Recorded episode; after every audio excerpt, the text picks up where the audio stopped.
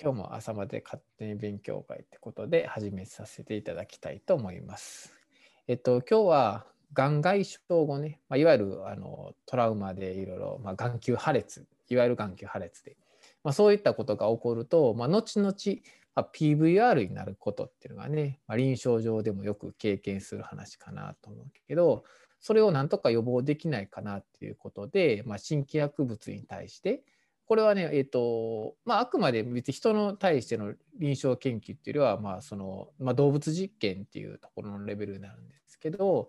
まあ、そのような話が今回のグレーフェイの2021年のあに掲載されました。で筆頭著者はこの上田先生っていうこれ東大の先生なんですけどでえっ、と多分これはね他の結構外人が結構混ざっててっていうところで最後がこう田宮茂雄先生先生。この人も東大の先生なのかな？ちょっと分からへんけど、まあ、あの筆頭著者は、まあ、眼科のあの東大の先生でっていうことです。で、多分もう海外でやってた話なのかな。で、ポイントは、このダサチニブっていうね、先生聞いたことある？この薬って。いやないですね。これね、あの白血病とかの薬で、まあ、あのチロシンキナーゼ阻害剤とかで、まあ、それで、まあ、いろいろいろんな過去の報告とかでがんがんのやつとかに関してもあの、まあ、線維化を予防するとか、まあ、そういうことがいろいろ言われている薬の一つで、まあ、それが今回の ocular trauma 後の PVR とかのその fibrosis に、まあ、うまくこう予防的に使えるんじゃないかなという話です。で、あとはもう一つポイントは、ちょっとこの次、まあ後でもう一回出てくるかな。まあ、その薬を使って、このがん外傷後の PPR を予防できるかどうかっていうのが今回のメインのテーマの一つっていうことになります。で、ちょっとイントロダクションで言うと、まあ、PVR ね、こういうがん外傷後の PVR って、まあ、どれぐらいじゃあ起こるのかって言ったら、まあ、大体10%から50%ぐらい起こるというふうに言われていると。で、その発症時期がなじゃあどれぐらいかと。言った場合に言うと、まあ、例えば rabbit のその、まあ、穿孔外傷のモデルで言うと大体4から6週後ぐらい経ってくるとすごくやっぱ PVR のハイリスクになると。まあ、1ヶ月ぐらい経ってから眼外傷から1ヶ月ぐらい何もせんででほっとくと、まあ、結構 PVR になっちゃうよみたいな話になるしでこれはね臨床的な話やったんかな。まあ実際の患者さんの話やったと思う in patient やしそうやと思うけどえっと、やっぱり28日経ってからっていうような眼外症後っていうのはやっぱりあの PVR になるリスクがすごく高いと。だからもし眼外症後に、まあ、眼球破裂があってあった場合は、まあ、焼死体をなんかせなあかんっていうもしせなあかんような状況だったとしたら、まあ、ビットっていうのは2週間以内にするべきやというのが一応一般的なコンセンサスかなと。でこういうのもやっぱり先行外傷ってよくあるのは、まあ、このあの一時保護だけしてするのか1回で全部やった方がいいのかとかね、まあ、そういうのもよくあの報告とかペーパーとか、まあ、学会発表でもあると思うけど、まあ、こういうのもまあその時のね、まあ、全身麻酔でやれる方がいいよねとか口癖出血の予防にもそうやってなれるしとか、まあ、逆に眼外症後ですぐやりすぎるとまあねエクスパルシブになっちゃって、まあ、低眼圧でそういう痛みもね麻酔も効きにくいしああいう場合ってね。なんでまあいろいろあると思うけど、まあ、少なくともこの PVR っていうことに関しては、まあ、2週間以内にするべきやっていうのが一応一般的なコンセンサスかなというところになります。で、まあ、これはもちろん手術的な話になるけどやっぱりこういうことが起こってしまうっていうことはまあもちろん日常の臨床でもみんな経験していることだと思うしなんとかこれを解決できないかなっていうことになった時にやっぱり薬物的な治療が何かないかなということが考えられると。その中で出てきたのがこのダサチニブっていうところで、でえっと、今回今回は、まあ、これは、ね、前からも言われてるのが、そうそう。で、トンガンのこの PVR ね、あのモデルで、RRD の後に PVR こうなったりとかするけど、まあ、それをこう予防できるということが過去にも報告されてたりとか、あとこのダサチニブっていうのはそのいろいろマトリックスのその収縮とか、まあ、そういう cell function いろんな cell function に関係したりとかするということが言われたりとかしてると。であと今回のポイントはこの PLGA っていうね nanoparticle これに drug を包んで入れることによってより、まあ、その眼球内に多分長くおれるんやろね。うまく効いてくれると。ただ単にダサチニブを注入するんじゃなくて、この PLGA のナノパーティクル内にドラッグを入れて、まあ、実際入れていくことが大事なんだよということが今回の論文で一番言いたかったことかなというふうに思います。で今回ねこのラビットをもともと使って、えー、とやってるけどどうやってその PVR モデルを作ってるかっていうところになるけどでまず、えーと、このポルテックスベイン6ミリのリンブか6ミリのところなのかな、まあ、そこになんか傷をつけるんかな。でそれで、えーと、6ミリぐらいの長さ、まあ、3ミリの長さで、まあ、その先行させると。ペネトレーティングスクリアコロイドルレチナーっていうことで、まあ、その先行部位を作ってでもちろん小下が出てくるので小下をこうやってまあ切除してで、まあ、そういうまあ人工的に穿孔外傷を作ってでそれでまあ薬を実際投与してどういうふうな状況になったかっていうことを調べる。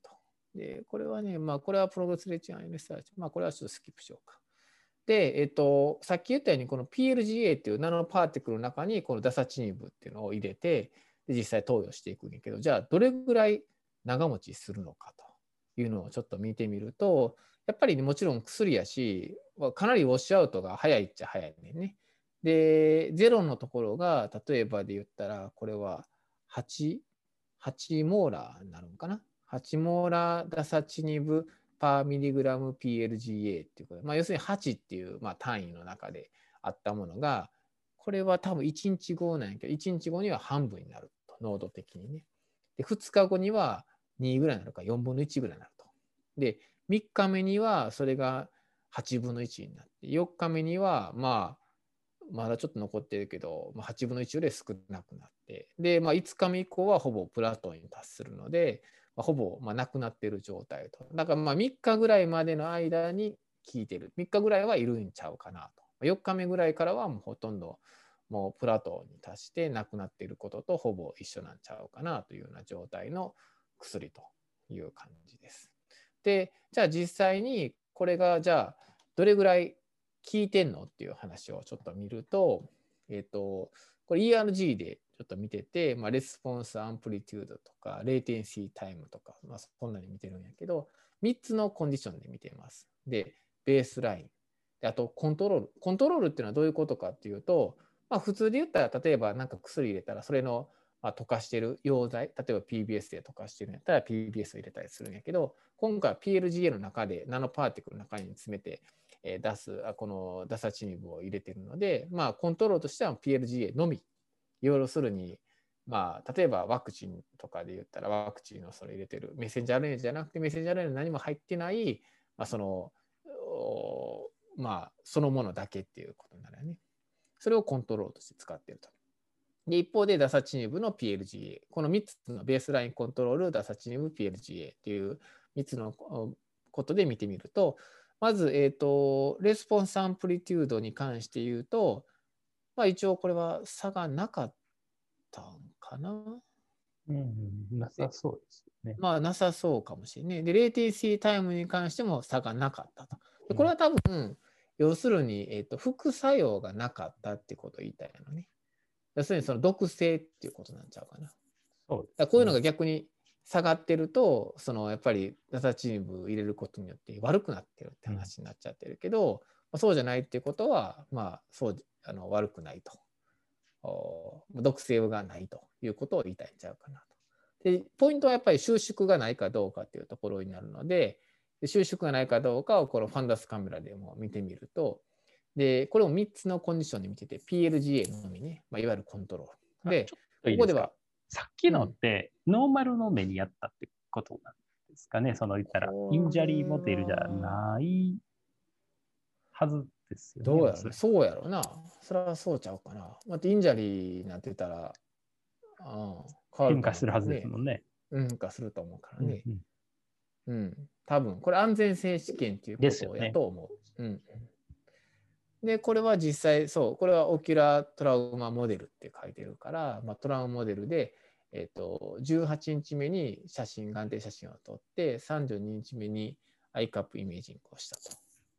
まあ、これ2つ写真が18日目と術後32日目っていうことになってで薬としては3つのコンディションで PLGA のみ、いわゆる基質のみっていうこと。で、2つ目は、ダサチニブ、まあお、お薬は入れるんやけど、その溶液ソリューションだけを入れると。で、3つ目が、このダサチニブに PLGA で積み込んだやつを入れるということでやっています。で、まあ、もちろんコントロールなんで、やっぱりこの繊維化っていうのは、特に術後18日目と32日目では変わってなくて、で、面白いことに、この、いわゆる溶液、まあ、薬を入れてるんやけど、溶液だけやと変わらないと。ところが PLGA で包み込むと、多分長くいるからなのね。長くいることになるからやっ、ぱ繊維化を抑制できるということが、このテーブルでも示してて、で例えばテーブルで言うと、コントロールのこの PLGA のみを4眼でやったけど、 full thickness fold ってなったのが75%、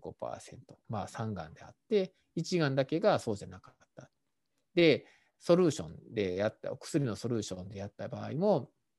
86%、6眼は86%は full thickness fold で、まあ、結局こう収縮起こって PVR みたいになっちゃったってことになるけど、一眼はならへんかった。まあ、要するにほとんどなってるってことだよね。一方で、じゃあ、その薬に PLGA こう混ぜたもので入れてるとどうなのかって言ったら、10%しかフルシックネスフォールド、まあ、いわゆるその繊維化 PVR みたいにならなかった。90%はそうじゃなかったと。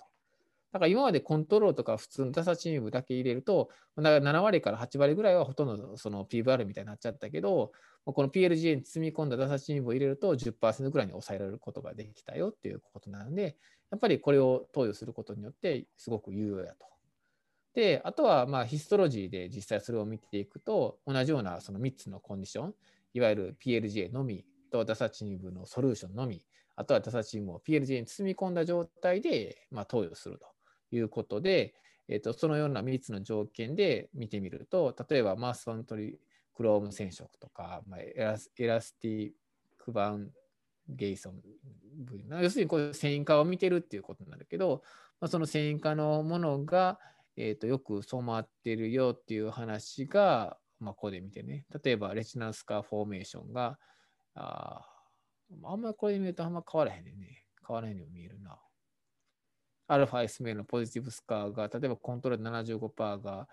ダサチームソルューションで86%。これは下がってね、ダサチーム PLGA と33%になって、すごく80、大体7割か80%ぐらいが30%ぐらいになってると。テネシー C のポジティブスカー、これもまあ繊維化の一つのマーカーでもあるんやけど、コントロールだと50%、ダサチームソルューションだと43%、PLGA と44%なんで、これあんまり変わらへんみたいな。レジナルスカーフォーメーション75%、100%、67%。まあ、ちょっと良さそうやなって感じでね。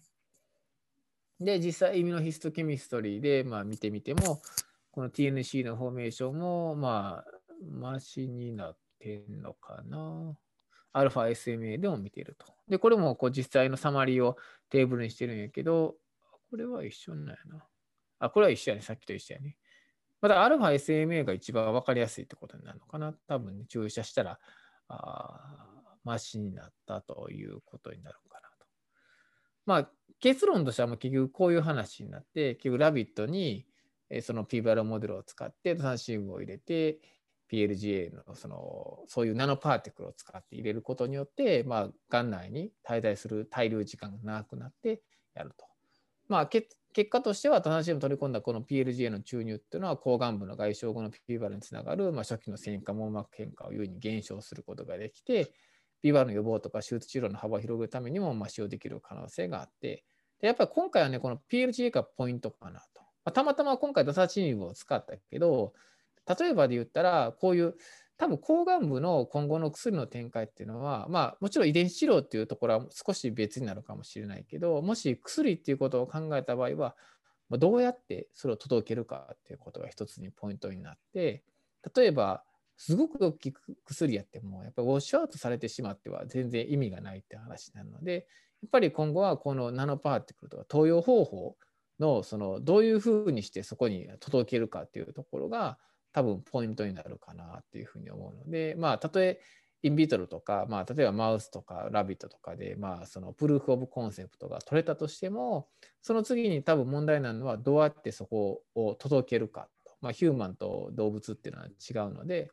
そういうところが多分ポイントになるところで、今回 PLGA を使ったっていうことは一つポイントかなと。で、今までにもやっぱ他にもこのこの薬じゃなくて違うものをこの PLG で送り届けたっていう報告はいろいろあるので、まあ、今後もしそういう薬が、自分の中でこう見つかった場合はこういうものを使うっていうことは一つのポイントになるかなというふうに思います。あとはね、このダサチニブを、まあ、見たときに、まあ俺、俺的にはやっぱりこの老化の話とかをずっとやってるので、まずはね、やっぱこの話は、まあ、せっかくやし、ちょっと今回の論文とは少し違うんやけど、まあ、せっかくやし紹介した方がいいかなと思うんやけど、最近ね、この老化細胞を殺す方法がなんかないかなっていうことはね、まあ、すごく世界中ですごく研究されてて、で、その一つの一番のトップランナーとしては、このダサチニブっていうのが一つ入ってくるね。で、このポイントはね、ダサチニブだけじゃなくて、ダサチニブとケルセチン、こうこれ確か玉ねぎの成分の一つなんやけど、それを一緒に混ぜて、混ぜてっていうか、両方を一緒に投与することによって、細胞、老化細胞がね、こう、いなくなってくれるっていう話があんねんね。で、これが、その、ほんまに一番最初の論文になって、 Aging Cell 2015年に報告された、このメイヨーからの報告なんやけど、あの、かなり彼らがドラッグスクリーニングをしてねんね。で、どうやったら老化細胞が、あの老化細胞に対しての薬が見つかるかどうかっていうことを結構いろいろスクリーニングして、で、それの結果で、例えばで言うと、これ、コントロール、シャムとね、テングレーって言って、まあ、X 線照射をするわけ。で、それをすると、当然、この、これなんか、これ何を見てるんやったかちょっと忘れたけど、なんかいろいろ、いろんなところの体の中のいろんな中の見てんねんけど、要するに、テングレー入れると悪くなるねんね。で、ところが、このダサチニブとケルセチンを両方投与すると、それが改善するということが分かっていると。で、他にもいろんなマーカー見ていろいろ見たりしてるんけど、ダサチニブとケルセチンを入れると、まあいろんな例えば老化のスコアが下がったりとか、まあ、そういうことがあってでこれはなんでそういうことがなるかって言ったら、えーと、老化細胞が最終的に、まあ、ダあのダサチンブとケルセチンによって、まあ、除去されると。除去されると老化細胞ってやっぱ、まあ、基本的にいいものでもあるんだけどやっぱ悪いものでもあるっていうのが言われててなんで悪いものであるかって言ったらその老化細胞がいろんな悪いものを出したりするんだよね。まあ、変な話、こう、まあ、ここにちょっと書いてるけど、オールドソルジャー never die but fade away って言って、まあ、それ悪いもの、まあ、要するに老害っていう言葉が、まあ、ちょっと言葉は悪いけどあったとして、まあ、そういうものが悪いものを出すことによって、いろいろ周りに悪い影響を及ぼしたりとかしていると。それを結局なくすことによって、まあ、あの、寿命を延長させるとかね。まあ、ほんまのマキシマムライフスパンはなかなか延長しないっていうことが、まあ、報告によっていろいろあるんやけど、まあ、一般的には延長しないんやけど健康寿命は伸びるっていうのは言われてて、まあ、いろんな加齢性疾患においてもこの老化細胞っていうのはかなり原因のあの一つであるということは言われているのでこの老化細胞を殺すっていうことが新しい治療の一つの走りに今なっているところでその中でまあどうやってその老化細胞を殺すかっていうのは、まあ、いろんな選択肢があるんやけどまあ、その中でこのダサチニブとケルセチンっていうそのコンビネーションっていうのが一つのまあ老化細胞を殺す薬いわゆるセノレティクスっていうところの橋になってこれが最初のファーストペーパーかなっていうところなので、まあ、今回ダサチニブの話が出たので、まあ、せっかくやしちょっと全然違う話やけどこういうこともちょっとあるんだよっていうことを紹介させていただけたらと思って、えー、紹介しました。以上です。ありがとうございます。ちょっと全然 違う話にはなったけど、うん、まあまあこういうような話もあるんだよっていう感じかな。これってそのダサチリブがどうやって聞いてるかとかっていうのは、あのここでは、えーと、細かいねそのいわゆるシグナリングパスウェイの話は全くしなくて、うん、いわゆるこう投与してまあそれが、えー、まあなくなったよっていわゆるまあこう分かりやすい臨床的なね話になってるけどもちろんそれはいろいろシグナリングパスウェイのことは言われたりとかしてるのでやっぱり EMT に関連するいろんな遺伝子発現とか、まあ、もちろんそのパスウェイは関係してるんちゃうかなと思うけどちょっとそこまで俺も今回はあの詳しく調べてないのでちょっとそれは分からへんけどまあもちろん当然そこに関係してきていろんな分子に作用している部分はあるに違うかなというふうには思います。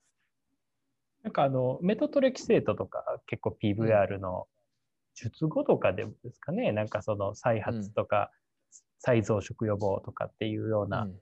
に結構実際使われてるかどうか知らないですけど。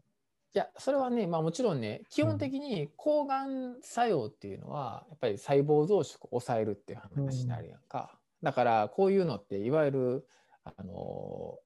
まあ、EMT って、まあ、上皮、ね、あの上皮寛容転換って話になるわけやから、うん、あの結局増殖規定に働くわけね細胞が動こうとしていく話になるわけなんで、いわゆるそういう抗がん剤へのまあ、その応用っていうのはいろんなことにおいてこの PVR の治療に対してある程度、まあ、効果はあるんちゃうかなと。ただそれが人に対してほんまに効果があるかとかそれはダメージもあるわけやんかやっぱり抗がん剤って言ったらね。だからそのある分においてインビトロとかそういう、まあ、動物実験においては有効やとしても人においてほんまにそれが臨床的に有効かってなった時にはまた違う話になる可能性はあるかなと思うけどね。うん、うん、とは思う。でも基本的になんかがんの部分から応用してこういうことはあ特にこの PVR のことに関してはいろんな研究がそういうものから引っ張ってきてこうされてることはいっぱいあるに違うかなというふうには思います。